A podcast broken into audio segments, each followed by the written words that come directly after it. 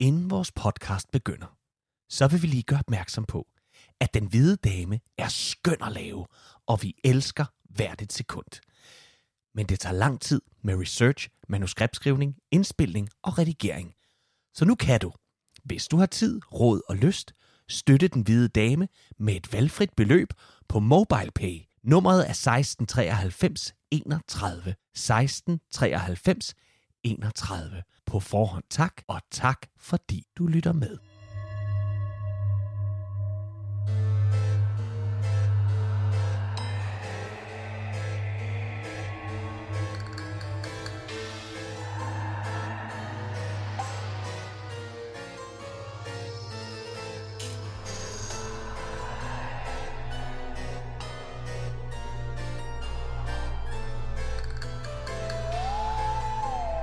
Du lytter til Hvide Dame.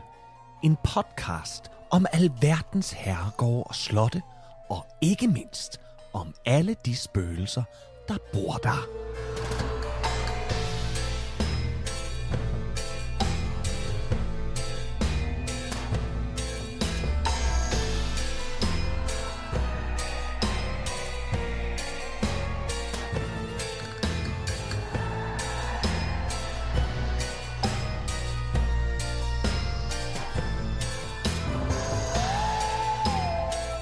Velkommen til Den Hvide Dame, afsnit 30.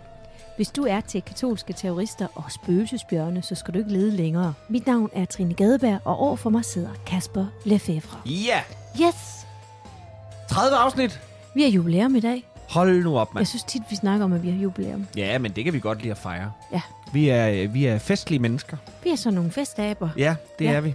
30 afsnit, Trine. Ja, og fire afsnit om Taura, ikke? Og fire afsnit om det samme sted. Mm. Hold da op. Hvordan er det at skulle sige farvel til det nu? Altså, Øhm, Kunne du blive det sådan, ved? Det er sådan blandet øh, landhandel. Ja, det kunne jeg godt. Altså, øh, vi, øh, vi, vi kunne snart skrive en hel bog om Tower. Hvad alt det, vi har fundet ud af. Nej, altså det er jo ikke os, der har fundet ud af det, men alt det, vi har researchet os frem til her. ja, og alle de kaninhuller, det har Ja, for pokker. medført, ikke? Fordi Jo. jeg troede, jeg skulle lave noget om, om et specifikt emne her til den her gang, og lige pludselig kom jeg ud i en vanvittig vild historie, Ja. ja. som jeg tænkte, den, den skal altså med. Og sådan kunne vi blive ved og Mm. ved og ved. Og vi kunne jo have lavet en hel sæson om det her, men altså, det skal vi ikke.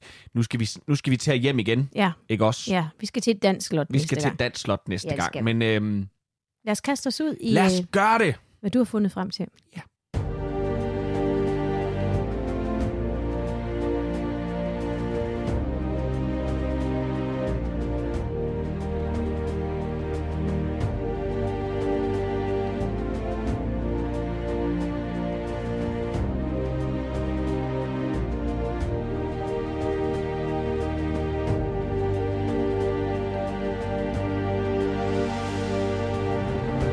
Det var sent om natten den 26. oktober 1605.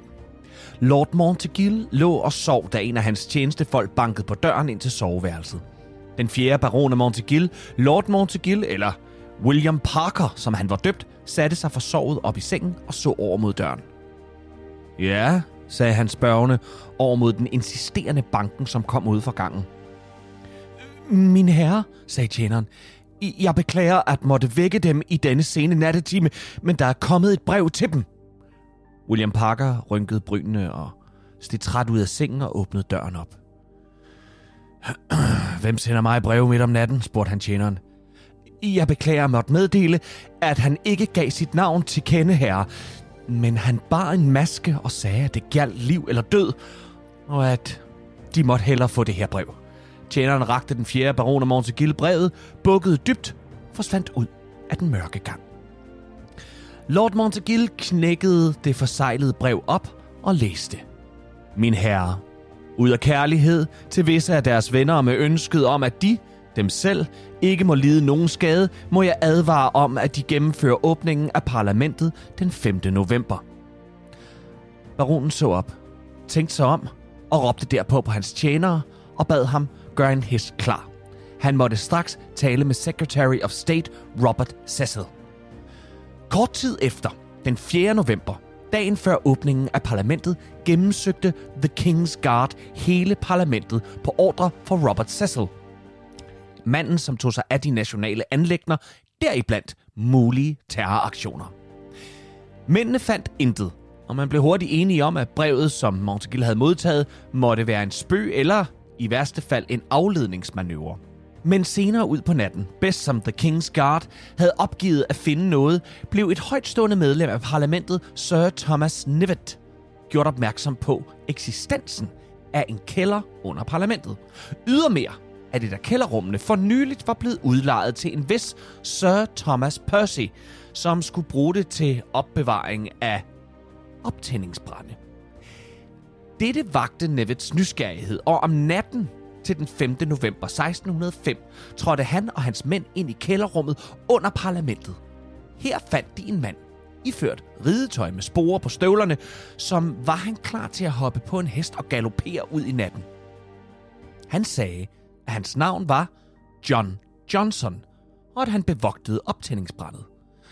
Men Nivet fandt det meget lidt sandsynligt, at i gåsøjne vagten var, hvad han udgav sig for at være. Den kongelige garde begyndte at rydde brændet væk og fandt til deres store forfærdelse 36 tønder fyldt med krudt. Den mystiske John Johnson blev pågrebet, og på ham fandt man en æske tændstikker. Derpå blev han ført til Tower of London, hvor han allerede næste dag blev bragt for kongen James den 1. Kongen spurgte ham ganske enkelt, hvorfor? Hvorfor han vil sprænge parlamentet i luften med tilstedeværelsen af kongen, hans regering og ikke mindst kvinder og børn på åbningsdagen, og om han måtte fortrød. Den mystiske John Johnson svarede, at det eneste han fortrød var, at hans plan mislykkedes. Derpå blev han bragt tilbage til Tower, hvor han efter otte afhøringer med umenneskelig tortur til sidst tilstod komplottet og navngav hans medsammensvorne, og endnu vigtigere, gav sin torturbødel sit rigtige navn. Igennem smerterne, fra leden i hans arme og ben, som var blevet revet fra hinanden på det uhyggelige stativ, man kaldte The Rack, fik manden fremstammet sit navn. Jeg hedder Fawkes.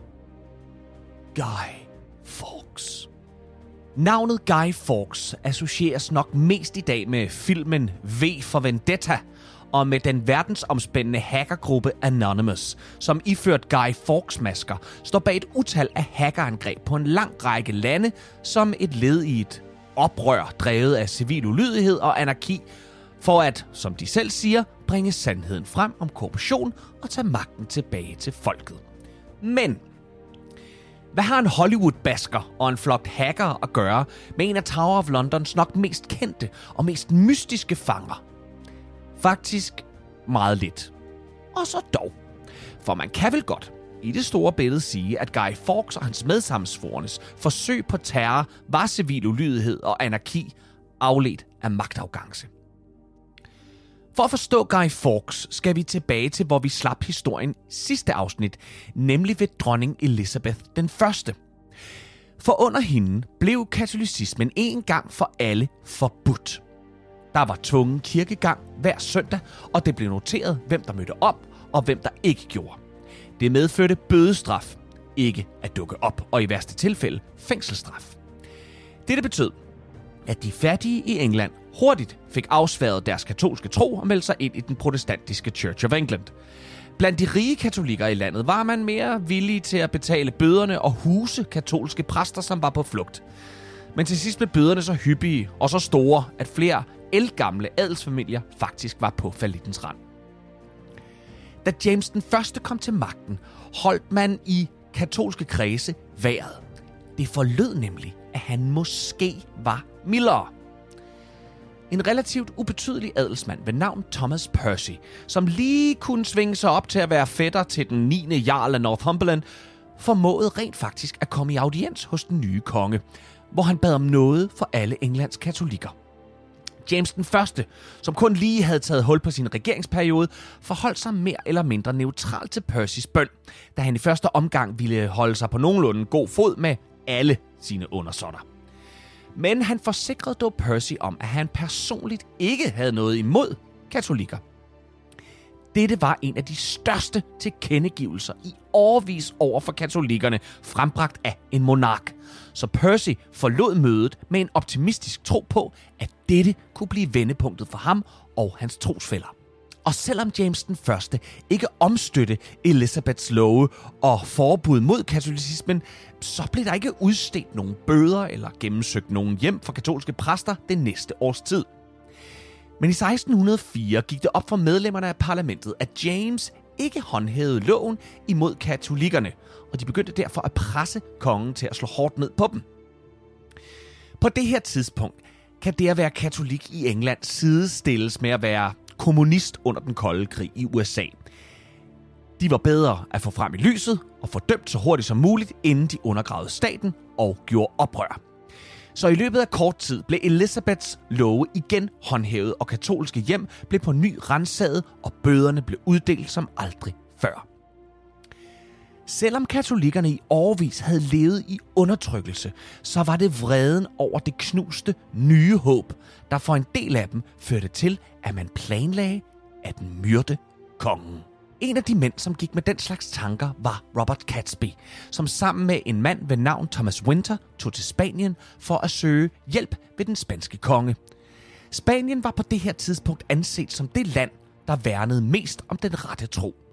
Men der var ikke meget held i sprøjten for de to mænd, som ellers havde mange katolske samarbejdspartnere dernede. Fast besluttet på at gøre noget ved hele misæren, tog de hjem til England, hvor de efter kort tid gjorde følgeskab med førnævnte Thomas Percy, John Wright og ikke mindst Guy Fawkes. De fem mænd blev af vidner set sammen på London-poppen Duck and Drake Inn, hvor man formoder, at de sammen planlagde attentatet på parlamentet til dets åbning, hvor både politikere og ikke mindst kongen og dennes familie ville være til stede. Dette foretagende er i dag kendt som krudtsammensværgelsen, eller nok endnu mere kendt, The Gunpowder Treason. Planen var en katolsk overtagelse af tronen, hvor man med vold og magt ville indsætte kong James den første datter Elizabeth som dronning, da man mente, at hun var venligstillet og ikke mindst kontrollabel. Percy, som havde midlerne, lejede sig ind i et hus i Westminster, stort set lige op og ned af parlamentet, og Guy Fawkes flyttede ind hos ham under dække af at være hans livvagt med navnet John Johnson.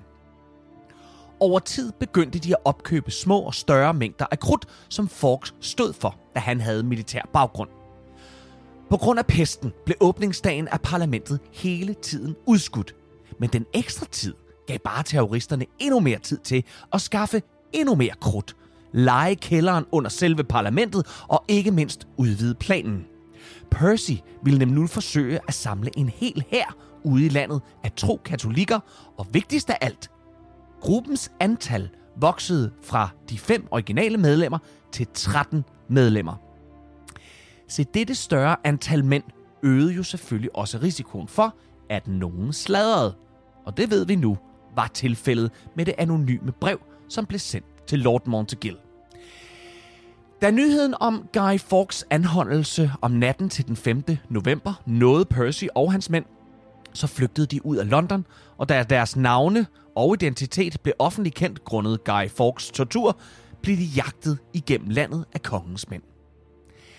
I dag har vi den underskrevet tilståelse fra Guy Fawkes, og en hurtig sammenligning af hans normale underskrift og den, vi har fra hans 8. afhørings- og tortursession, der kan vi se, at han knapt har kunnet skrive sit eget navn for al den smerte. At Guy Fawkes var manden med forstand på krudt, vidner Percy og de andre mænds skæbne om. Under deres flugt slog de lejr midt i en skov, efter at være blevet jagtet igennem en flod. Deres krudt var blevet vådt, og derfor besluttede de sig for at drysse det ud i nærheden af deres lejrbål for at tørre det. I næste nu eksploderede deres lejr. En mand blev blind, og resten blev voldsomt forbrændt og hårdt såret. Den 8. november nåede sheriffen af Warwickshire frem til Percy og hans mænd med en mindre hær på næsten 200 mand. Det blev til en meget kort skudduel, de to grupper imellem, men til sidst måtte de forbrændte katolikker se sig slået. En hårdt såret Robert Percy blev fundet i et nærtliggende kapel, hvor han lå død omklamrende en statue af den hellige Madonna. De resterende mænd blev pågrebet og dømt til døden sammen med Guy Fawkes. Dommen lød på den såkaldte hanged, drawed and quartered, hvilket betød, at de skulle trækkes på jorden igennem byen af heste. Derpå skulle de hænges, til de var næsten døde. I det øjeblik, livet var ved at forlade dem, ville man løsne rebet, og bedst som den ulykkelige grådigt ville trække vejret ind, så stak man en kniv i maven på dem og trak deres indvolde ud, imens de stadig var i live. Og endeligt huggede man arme og ben af dem, imens de stadig var i live. Mindre kunne ikke gøre det. Mindre kunne ikke gøre det. Det var da voldsomt, var. Meget, meget voldsomt. Og jeg kunne godt tænke mig lige at lave et lille hold her, og faktisk gå tilbage en gang, fordi det her øh, brev, jeg talte om før, som advar ham her, øh, den første Lord Montague, det er der faktisk mange historikere i dag, som har en teori om, kan være Lord Montague selv, eller ham her, Robert Cecil, altså ham, der stod for, for, for sikkerheden i England, at det faktisk kan være en af dem, der selv har fabrikeret det her brev. Hvorfor? Fordi at man mener, at deres efterretning faktisk var så god, at de havde, altså de var vidne om The Gunpowder Treason, som var i gang. Men at de trak den til sidste øjeblik, og på den måde kunne fremstå som helte over for den her nye kong James. Mm. Øhm, fordi det, der faktisk skete, det var, at både Cecil og Lord øh, Montague, de blev begge to øh, enormt forgyldte efter det her. Den her lord, han modtog et årligt øh, gebyr resten af sit liv på 500 pund, hvilket har været en formue dengang. Øh, og Robert Cecil steg i graderne og fik mange anerkendelser for at have, have passet på kongen. Så de har faktisk øh, incitament til faktisk at stå bag det her brev. Og hvad der ellers lige ligger til grunden for, at man ligesom giver dem en mulig skyld, det kan man dykke ned i. Men det er en meget spændende teori om, at de faktisk har trukket den til sidste øjeblik, og i den grad leget med det. Fordi de vidste jo, at så længe de blev ved med at udskyde åbningen af parlamentet, selvfølgelig var den udskudt på grund af pesten, men de faktisk var klar over, hvad der skete dernede. Så det er, det er en mulig teori, at det faktisk ikke var mændene i The Gunpowder Treason, der øh, forrådede hinanden, men, men at det faktisk kom op højere sted fra. Ja. Spændende. Hvad tror du? Ja, yeah altså jeg synes, det giver meget god mening, at når man går fra en lille lukket kreds på 5 til at blive 13, og måske endda flere, så er der nok nogen, der ikke kan holde deres kæft. Måske. Nå, nu skal vi frem til den dag, hvor Guy Fawkes bliver henrettet. For da Guy Fawkes nåede frem til galgen, hvor han skulle kvæles, formåede han faktisk at springe ned fra galgen med rebet om sin hals og dermed knække sin egen nakke, så han undgik den sidste del af den umenneskelige tortur. Siden 1605, der har man hvert år i England på den 5. november fejret Guy Fawkes Night, hvor man antænder stor bål og brænder en dukke af Guy Fawkes. I 1660'erne begynder man på en større restaurering af Tower, og dermed begynder en ny fase i Towers historie. Under Karl den anden skete der store forandringer. Hans far, Karl den første, havde nemlig under den engelske borgerkrig mistet kontrollen over London, og derfor ønskede Karl den anden at forhindre en gentagelse af fadesen. Så derfor blev Tower nu kraftigt oprustet med artilleri, og fæstningens arsenal blev i det hele taget betydeligt udvidet. Samtidig begyndte slottet at være åbent for besøgende, og kronjuvelerne de blev udstillet, som de er det den dag i dag. Og så oprettede man sågar også en udstilling af historiske våben. Tilstrømningen af menige borgere og udenlandske gæster forhindrede dog ikke Tower i at blive brugt som fængsel, men dog i en noget mindre grad end under eksempelvis Tudor-dynastiet. Det var dog først og fremmest under større nationale kriser, at man brugte det som fængsel, som for eksempel det skotske Jakobiteroprør i 1715 og i 1745, som var et forsøg på at sætte adelen fra huset Stuart tilbage på den engelske, irske og skotske trone. Men også under den franske revolution huset Tower en hel del fanger. I 1852 der turde man godt tro på, at England nu ikke længere ville opleve flere borgerkrige, og militæret flyttede derfor stille og roligt mere ud af Tower, og lod det blive den turistattraktion, som det efterhånden havde været i en del år på det her tidspunkt. Dronning Victorias mand, prins Albert, lod Tower blive et nationalt monument, og man rev derfor de nye anlagte militærbygninger ned, så den middelalderlige borg kunne komme frem og komme til syne igen. I 1901, altså lang tid før det vi kender som masseturisme, der havde Tower over 1 million besøgende om året. Men selvom turismen nu blomstrede på et nyudnævnt nationalklenode, så var det alligevel ikke helt slut med Tower som fængsel. Fordi officielt ophørte Tower med at være fængsel i 1820, men der blev gjort undtagelser i eftertiden. Den 10. maj 1941 fløj en flyvemaskine fra Tyskland mod Skotland. Målet var Glasgow, og nærmere betegnet hertugen af Hamiltons. Men for en gang skyld, så var der ikke tale om et bombefly, som under blitzkrigen havde smadret store dele af London, og ikke mindst været hård ved Tower of London, som led nogle grimme skader under Hitlers hissige bombardement af byen. Men som sagt, så var flyet, der denne aften fløj ud af tysk luftrum og ind i de allieredes luftrum, uden bomber. Ved hjælp af radiosenderne i Kalundborg navigerede flyets pilot sig ind i det fjendtlige territorium. Da piloten nåede Skotland, sprang han ud med faldskærm for at undgå en nedskydning. Men de britiske soldater nåede i løbet af kort tid at opspore manden, som forlangte at få foretrædet for hertugen og derefter King George, som så skulle overtale Churchill til at forhandle en fredsaftale med Tyskland.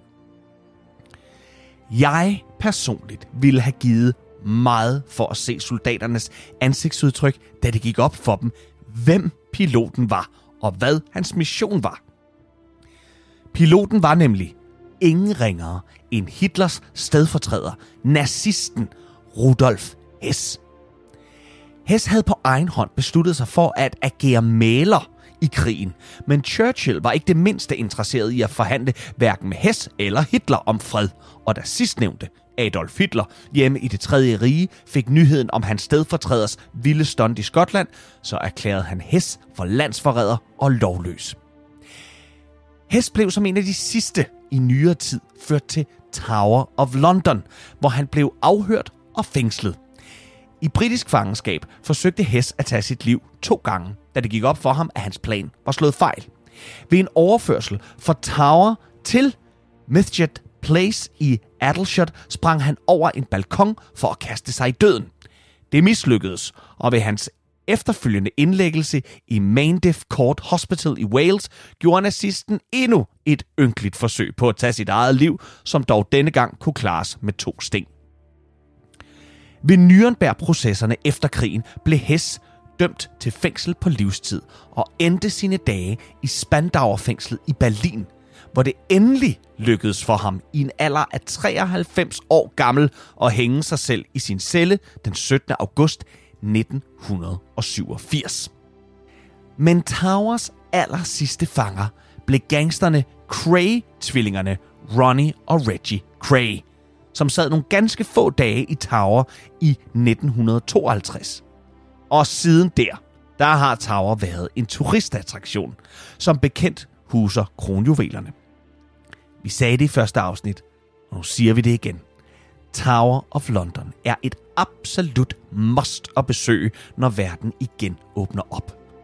Du træder bogstaveligt talt ind i en anden tid, og den gamle fæstning har så meget historie proppet ind i murene, at man bliver helt svimmel. Så, fra Wilhelm Robron hen over de ulykkelige sjæle under Henrik den 8., til gangster og nazister, kronjuveler og ravne, og helt frem til i dag, hvor The Beefeaters viser turisterne rundt og passer på den gamle koloss, så vil jeg slutte min del af historien om Tower of London, hvor dagens afsnit begyndte, nemlig med Guy Fawkes og The Gunpowder Treason. Remember, remember, the 5th of November, the gunpowder treason and plot. I know of no reason why the gunpowder treason should ever be forgot.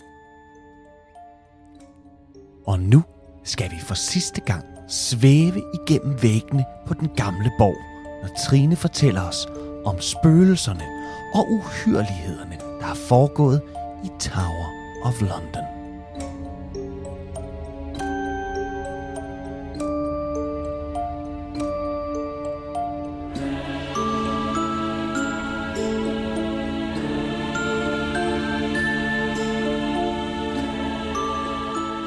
I Towers og Kiver står der noteret navnene på 2900 mennesker, der har været taget til fange i Tower. Herunder kongelige, adelige og ganske almindelige mennesker som du og jeg. Towers mange natlige lyde indikerer, hvilke grusomheder, der har fundet sted. Tunge fodtrin, der går igennem tomme gange. Gardiner, der vejer, selvom der ikke er vind. Døre, der åbner og lukker af sig selv. Hovedløse væsner og underlige skygger, der passerer dig. Ting, som virkelig kan få pulsen op. Man hører hjerteskærende skrig, og i torturkammeret hører du også fra tid til anden denne lyd.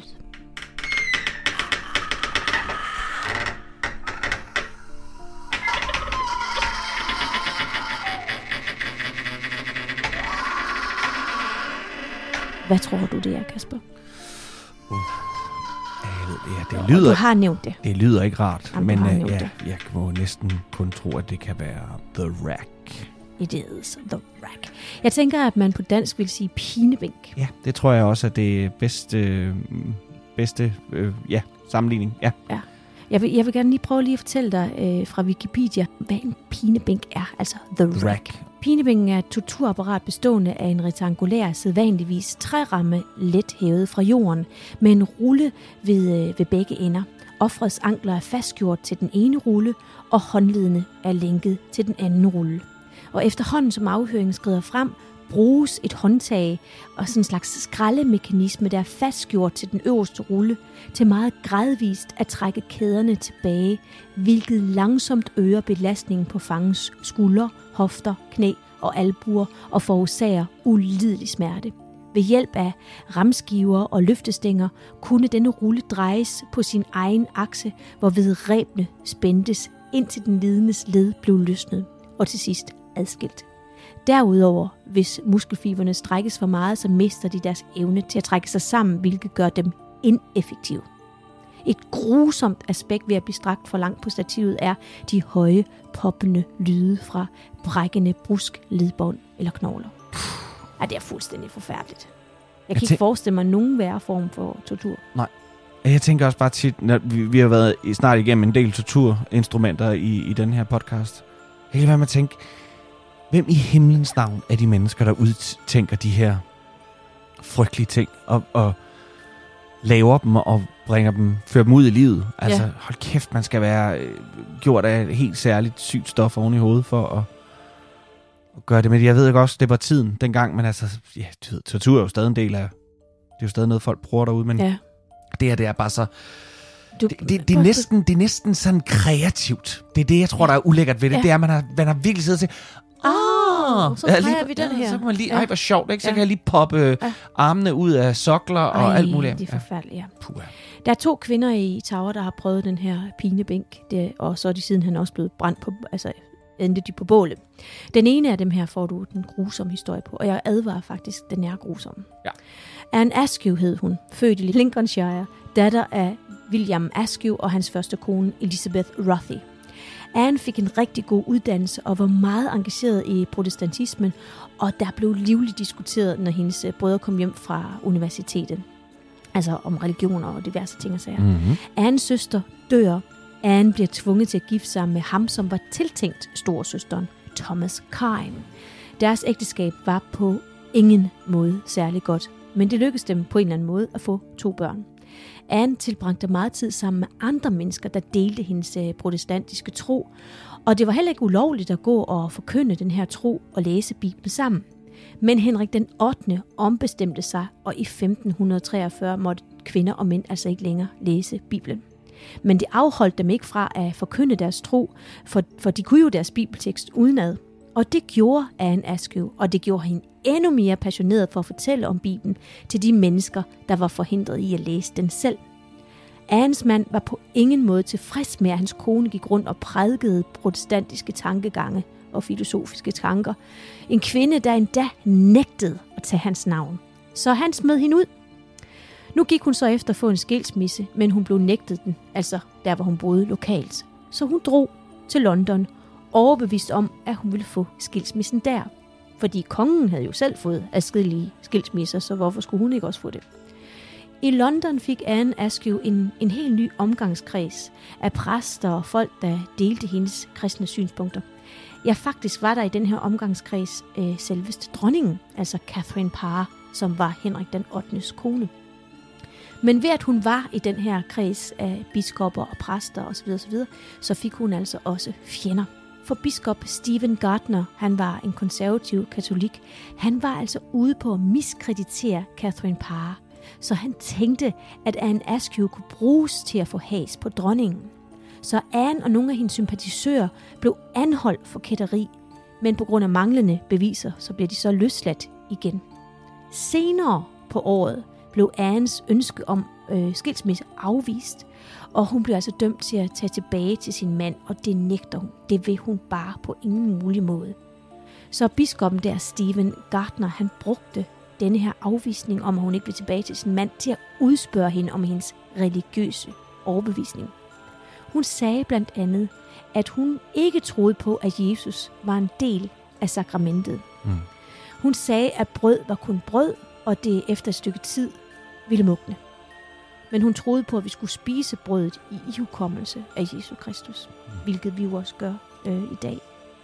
Og jeg tænker, det faktisk egentlig er, det er jo meget katolsk, det der med, at ting bliver jo, altså fysiske. Man kan, jo, man kan sige, hvor, hvor øh, ja, det var du fuldstændig ret i. Altså, hvor den katolske kirke er øh, fysisk, altså forstået på den måde, at der er en splint af Jesu kors, og ja, ja, præcis, her der er og så, så, så er protestantismen jo, øh, hvad skal man sige, den er meget symbolsk.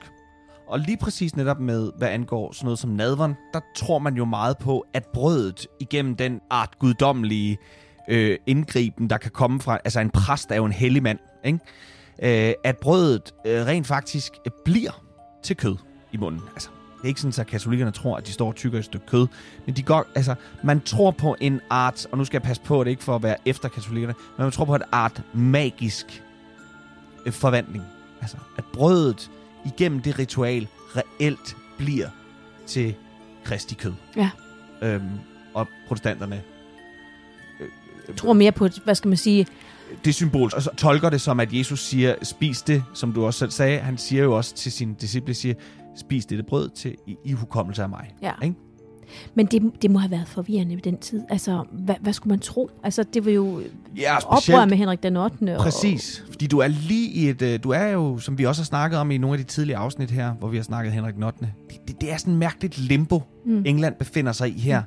Fordi på den ene side er de ved at løsrive sig fra katolicismen, og de er ved at blive protestanter, men det er Church of England, og det er sådan alt sammen lidt på Henriks, øh, Henrik Nottes måde at gøre det på, fordi vi ved jo også, og jeg fortalte jo sidst, hvordan at, at folk kunne blive anholdt for at blive øh, for ekstreme i Church of England.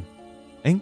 Ja. Altså, den, den tro, eller den protestant og den kirke, han selv havde nedsat, øh, kunne du blive straffet for at agere for voldsomt i. Mm. Så, så du har været i et eller andet mærkeligt mix af, af, ja, af protestantisme og øh, katolicisme, og ja, måske er det godt det samme, at det jo senere hen bare bliver sådan lidt, nu er det enten eller. Ja. Og nu er det forbudt at være katolik. Slut. Ja. Der er ikke så meget at diskutere, vel? Men, men, øhm, men ja. Men fordi hun havde den her tro, så var hun altså... Det var, det var virkelig en skandale for hende. Mm. Fordi øh, den her udtalelse var nok til, at hun blev dømt til døden. Hun blev slæbt til The Tower, og hun blev udsat for pinebænken. De bandt hendes hænder og fødder og spændte dem på, på The Rack. Og så trak de det her håndtag, som jeg fortalte om, der gjorde, at Anne blev spændt ud som en flitsbue og hang nu øh, vandret i luften. De tvang hende til at fremkomme med navne, som også havde den her tro, og der håbede de jo så på, at hun ville sige Catherine Parr. Men hun sagde ikke nogen som helst øh, navne.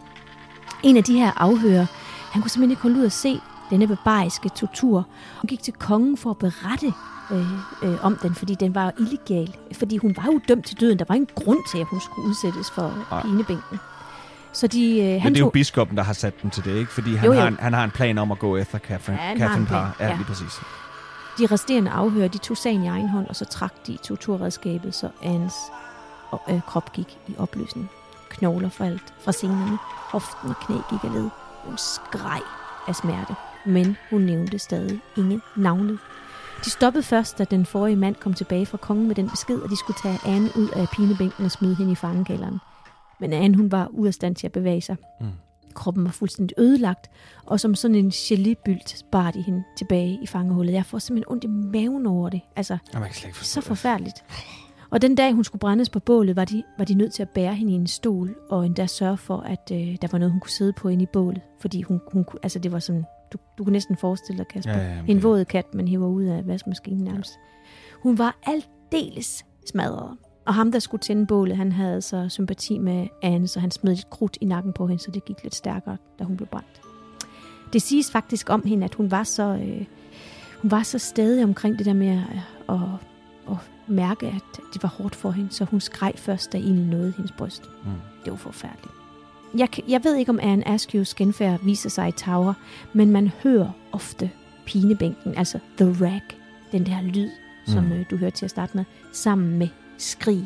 Så jeg tænker på, at hun- at hun på en eller anden måde øh, manifesterer sig og minder os om den her barbariske handling ved de her lyde. I oktober 1531, under foranledning af Henrik den 8., blev en udsending sendt til havnen i London. De skulle hente en meget værdifuld last med 366 guldkroner, der var blevet sejlet til London fra et sted i Europa. Guldkronerne skulle udfylde Henrik den 8. efterhånden slunkne formue. I dag der vil de her guldkroner have en værdi af 1 million pund. Det er 10 millioner danske Yes. kroner. Ja. Det har været en... Meget værdifuld skat. Ja, der kunne du drive et lille land på det. Men den her udsending kom jo til kajen, og der var sgu ingen guld. Den tunge jernkiste, hvor i guldkronerne lå øh, i, og som var overvåget, overvåget døgnet rundt, øh, den var væk, forsvundet. Man satte derfor en stor eftersøgning i gang, hvor var guldkronerne. Og efter to års søgning på guldet, der pegede pilen i retning af en sømand ved navn John Wolfe. Han var kendt for at være noget af en bandit, og som af og til var involveret i pirateri. Men der var ikke nok beviser, der forbandt ham til røveriet af guldkronerne. Faktisk var det eneste bevis øh, på ham, det var, at han var en del af besætningen ombord på det skib, der lagde til anker i London. Men det var åbenbart nok til, at man valgte at fængsle John Wolfe. I 1533 blev han smidt i Tower anklaget for forræderi, tyveri, konspiration. Det var forbrydelser, som i Henrik den 8. regeringstid var lige med halshugning. Man stjal ikke fra kongen.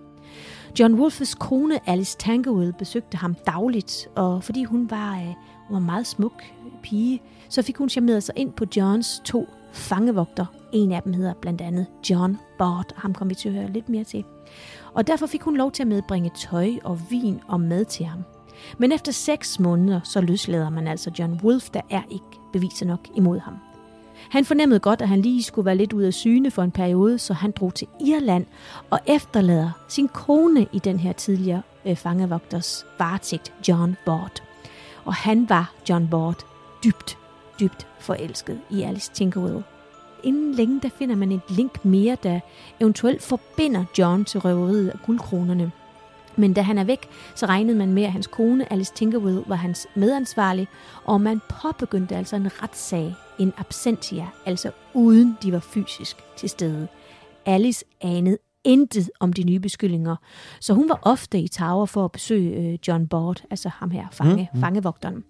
Man slog fast i retten, at Alice og John var de skyldige, og de skulle derfor dømmes til døden. Alice blev smidt i et fangehul i toweren, øh, og det eneste lys, der kom ind til hende, var igennem sådan et lille bitte vindue, som var placeret øh, øverst op i den her tykke, tykke egetræsdør ind til hendes fangehul. Hun var lænket til muren i kæder, øh, fastbind på håndled og ankler. Og der kunne hun så sidde og vente på, at hendes mand blev taget til fange, og de kunne se frem til den her halshugning. Men en af de andre fangevogter forbarmede sig over Alice og fjernede håndjernene øh, på øh, arme og ankler, øh, fordi han mente, at så længe den store egetræsdør og døren ind til fangetårnet var låst, så skete der jo ingenting. Han hed William Dennis. Han kom med mad og små gaver til hende, fordi han var simpelthen så ked af at se, hvordan hun blev behandlet. Men det blev opdaget. Han blev fyret. Og så fik de altså John Bords vagtskema lavet om, så han skulle øh, vogte Alice Tinkerwell. Og de kendte jo hinanden særdeles godt, Det så det var han jo virkelig glad for. De indleder et øh, romantisk forhold, og så planlægger de ellers at flygte sammen. John han får lavet en kopi af nøglen til fangehullet og til det tårn, hvor, øh, hvor Alice sidder. Og så købte han ræb, og ind igennem det lille hul i egetræsdøren får Alice så den her kopinøgle, og så får hun en pind til at skubbe den nederste hængsel op. Og efter det sidste vagtskifte, pirkede Alice altså hængslet op, forlod låst døren op. Hun listede ned ad trapperne, hen til Traders Gate, hvor John Board stod klar med rebet. Så firede de sig derefter ned i en, øh, til en lille båd og sejlede til en lille bugt, hvor der stod to heste klar. Men der gik det galt. John Bort havde forregnet sig, fordi han kendte jo godt øh, de forskellige vagters øh, vagtskema. Så de møder desværre nogle vagter.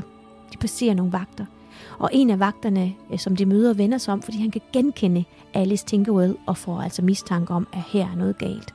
Så de røg begge to tilbage i fangehul. Han røg også i et fangehul. Et lidt anderledes fangehul, fordi han blev smidt i en celle, hvor, hvor der ikke var noget lys, og det var så småt. Han kunne ikke stå oprejst. Han kunne kun ligge ned i fosterstilling. Ja. En meget grusom måde at holde folk til fange på, Mm. fordi du, du simpelthen presser lungerne sammen. Ja. Ja, så klaustrofobisk. Jamen, helt forfærdeligt. Øh, Alice ryger så tilbage til det gamle fangehul. John Bort tilstår alt, men alligevel bliver han tortureret og ydmyget af sine tidligere kollegaer øh, fra The Tower. Han blev tortureret øh, på pinebænken til ben og knogler faldt fra hinanden, og han var ude af stand til at bevæge sig. Og så skulle man tro, at det var nok, men det var det ikke. Man lænkede hans hænder op, og så smed de ham over Towers mure. Der dinglede han til han døde af sult og dehydrering, og selvfølgelig også af de skader, som pinebænken havde givet ham. Og efter han havde hængt der i flere måneder, øh, tog de ham ned, men han fik altså lov til at hænge der, og så kom ravnene og spiste lidt af livet i Ja. ny og nø. Det er lidt klamt. Ja. I mellemtiden havde man fundet frem til Alices mand John Wolfe. Han blev fanget, da han forsøgte at vende tilbage til London.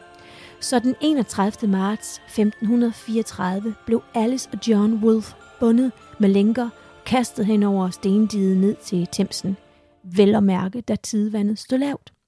For det var nu helt klart, hvordan døden skulle indtræffe. Det beskidte Thamesen vand skulle nemlig stige. Først op over benene, så lænden, brystet, til sidst hovedet, og døden indtraf. Dette var en forfærdelig måde at pine folk på, for de kunne se, at øh, jeg dør lige om lidt, jeg dør lige om lidt, jeg dør lige om lidt. Det var frygteligt. Det er bare sådan, ja, nogle timer, du kan stå og kigge på, Ja, kommer. Ja. Ja. Man fandt aldrig de stjålne guldkroner, og beviserne mod dem var heller ikke stærke. Så faktisk er der to til tre mennesker, der er døde helt og dels uskyldige. Det eneste vi ved er, at lydene fra pinebænken og de skrig, man er til at høre i The Tower, er et bevis på, at grusomhed var der altså nok af. Kasper, nu vil jeg lige vende tilbage til, til spøgelserne på Tower. En Ja. af de mere underlige slagsen er nemlig, at det ikke drejer sig om et menneske, men om en bjørn. ja.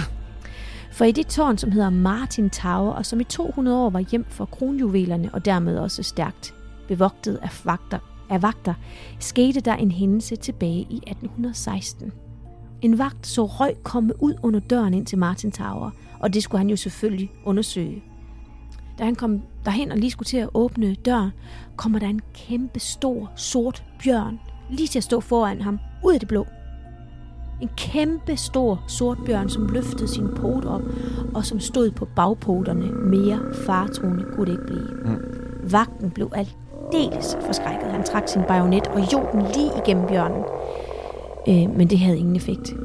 Til gengæld sad bajonetten fast øh, i døren. Den var, den var gennemsigtig, om Ja, så må sige. fuldstændig. To soldater hørte, hvad skal man sige, den her kamp og løb derhen, derhen, hvor lyden kom fra. Og der fandt man altså vagten liggende på jorden, ude af stand til at sige noget. Det eneste, der kom ud af munden på ham, var, Bjørnen, det var bjørnen. Og efter et par timer døde vagten af skræk. Ja. Shit. Man har senere hen fundet bjørneknogler fra den her store sorte bjørn, og den fik altså tilnavnet Old Martin. Og der har jo været bjørne på Tower. Det har der, ja. Ja, altså da det var zoologisk have. Ja. Men dyrene har altså ikke fået den rette pasning i de rette buer. Man holdte øh, sådan nogle bjørnekampe, hvor man satte en masse hunde til at angribe bjørnen, og så morede man sig over at se, hvordan den sårede bjørn kæmpede mod hundene. Det er forfærdeligt. Måske er det derfor, at en af de her bjørne er til at vise sig øh, på Tower, fordi det er altså noget, man har, man har hørt ofte. Mm-hmm. Øhm, så var der den her unge pige, som også kom galt sted ind i zoologisk have, øh, fordi hun fik at vide, at hun bare kunne øh, age en, en af løverne. Okay. Det, det gjorde hun så. Hun agede poten, og løb, løven grev, grev fat i hende. Ja. Altså, og så suger den nærmest alt kød af hende. bare. ikke? Ja. ja. De prøvede så at operere hende og fjerne hendes arm, altså hun dør også.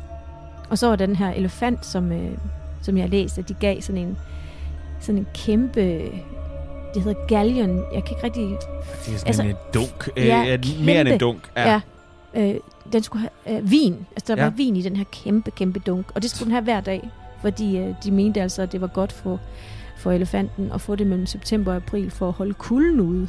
Altså, ja. det var mærkeligt. De har været dumme som snot dengang, altså, hvad det angår. Ej, men det har været...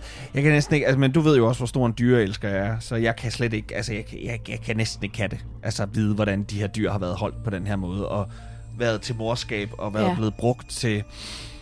Øh, ja, men også som det der, vi fortalte os, det der med, at man kunne have Man kunne bare tage sin egen kæledyr med ind og se, katte hvordan... med ind, ikke? Så fik man gratis adgang, hvis man gad at smide dem til, til løver eller noget Ja. andet, så man kan se dem blive flået. Ja. De gjorde faktisk også det, at de øh, anbragte nogle af de mest faretroende dyr ved hovedindgangen, så når folk kom ind, så blev de virkelig... Altså, det var, ja. Det var altså nærmest sådan et, et tivoli. Øh, Ja, næseri, ikke? Altså... jo, altså sådan et... Øh, når man spøgelses... Øh, når man, du ved, når man bliver forskrækket. Nå, sådan et, øh, Ja. ja. spøgelseshus-agtigt. Ja. Ja. ja, så var det jo, og så var det jo, hvad hedder det, som vi også snakkede om, øh, tror jeg allerede i første afsnit. Altså, det var en magtdemonstration Ja. for kongerne. Simpelthen at vise, hvad man havde, ikke? Ja. Og så, så var der jo bare, så, så, så var der jo battle mellem diverse konger i Frankrig og Tyskland, og hvor de ellers har været, ikke? Om hvis han havde en bjørn, så skal skal jeg have en isbjørn. Ja, ja. Hvis han har en elefant, skal jeg to elefanter, Ja. og sådan noget. Og så videre.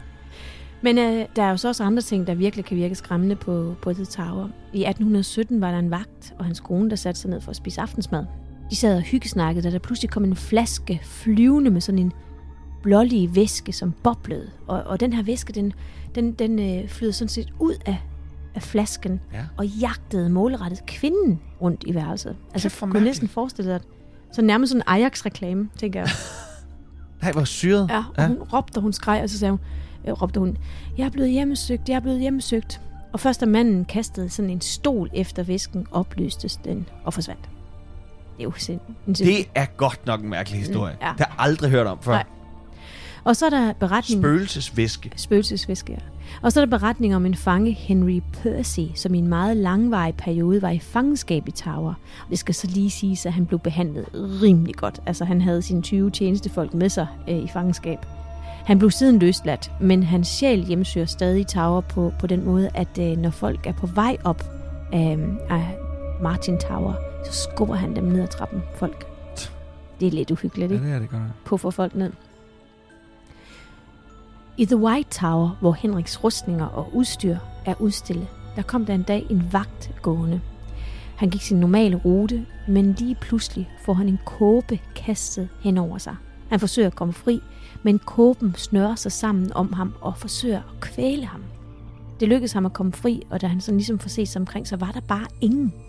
Og den her beretning, den er altså stødt på flere gange. Mange fortæller altså om den her fornemmelse af, at noget bliver kastet hen over hovedet på dig, og, så, og du får den her kvælnings øh, fornemmelse. Er sådan nærmest også ligesom at have fået en sæk over hovedet. Eller Ja. sådan noget. ja. Og altid inde øh, i det her rum. Så, så det er altså ikke noget, jeg, altså, jeg har stødt på det så mange gange. Jeg kom lige til at tænke på, da du sagde Henrik den 8. rustning. Kan du huske, da Den vi var inde se ja. dem? Ja, man Ja. kunne se dem i forskellige størrelser, Ja. men kan du huske, der også var noget apropos størrelser? Kan du huske, hvad han... Vi kan se, hvornår han begynder at få det skidt. At hans øh, øh, penisforstørrelse blev større og større og større. og større. Simpelthen en kæmpe stor klump Ja. jern siddende dernede, Ja. som skulle simpelthen se ud, som om han havde rendt rundt med en... Apropos som før en elefant. Det er helt tosset, ikke? Men næsten mindre han har haft syfilis. ja, altså det har været sådan noget... Ja, det har været sådan noget, Ja, ja. se hvor stor jeg er. Ja, lige præcis, Ja, ja. ja. Jesus.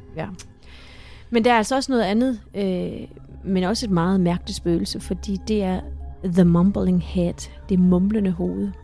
Forestil dig, Kasper, at du kommer gående rundt omkring på The Tower, og lige pludselig så træder der bare sådan et hoved frem foran dig og snakker til dig. Som sådan nærmest sådan en hånddukke, Ja. men kun hovedet, i et menneskestørrelse hoved. Ja. Og du forstår ikke, hvad det siger, for det mumler kun. Det er virkelig øh, uhyggeligt, ikke? Jo, det er det. Den sidste historie til dig, Kasper, og til lytteren, er historien om vagten, der lige ville tage et hvil.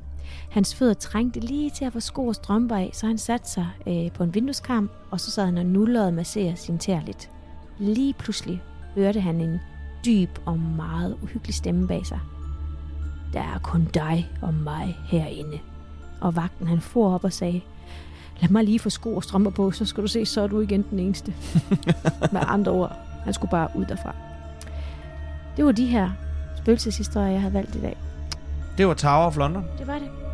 Det har været, det har været enormt spændende at fordybe sig i det her. Jeg har elsket hvert sekund Ja. af det. Jeg synes, det har været, øhm, det har været dejligt at fortælle en helt anden historie. Mm. For nogle, også, jeg tænkte også for dig, nogle helt andre spøgelseshistorier. Ja, altså, der var selvfølgelig noget i forrige afsnit om, om noget heste, hestehove og nogle mm. Øh, hestevogne, som vi har meget af i Danmark. Ja. Men ellers synes jeg ikke, der har været noget, som jeg kunne genkende. Øh. Du ved, flydende væsker og bjørne og små prinsebjørn, børn, der går igen og sådan noget. Det, Det har var, været det, godt, øh, det var lidt fedt at blive udfordret lidt. Ja, godt Mm. afbræk. Mm-hmm. Ja. Øhm, det synes jeg, det har været. Jeg tror godt, jeg kan afsløre, at det ikke bliver sidste gang, at vi tager til det store udland. Og jeg tror endda, at vi har snakket lidt om, hvad det næste kunne blive, når vi tager til udlandet igen på et tidspunkt. Men det vender vi tilbage til Ja. at afsløre på det tidspunkt.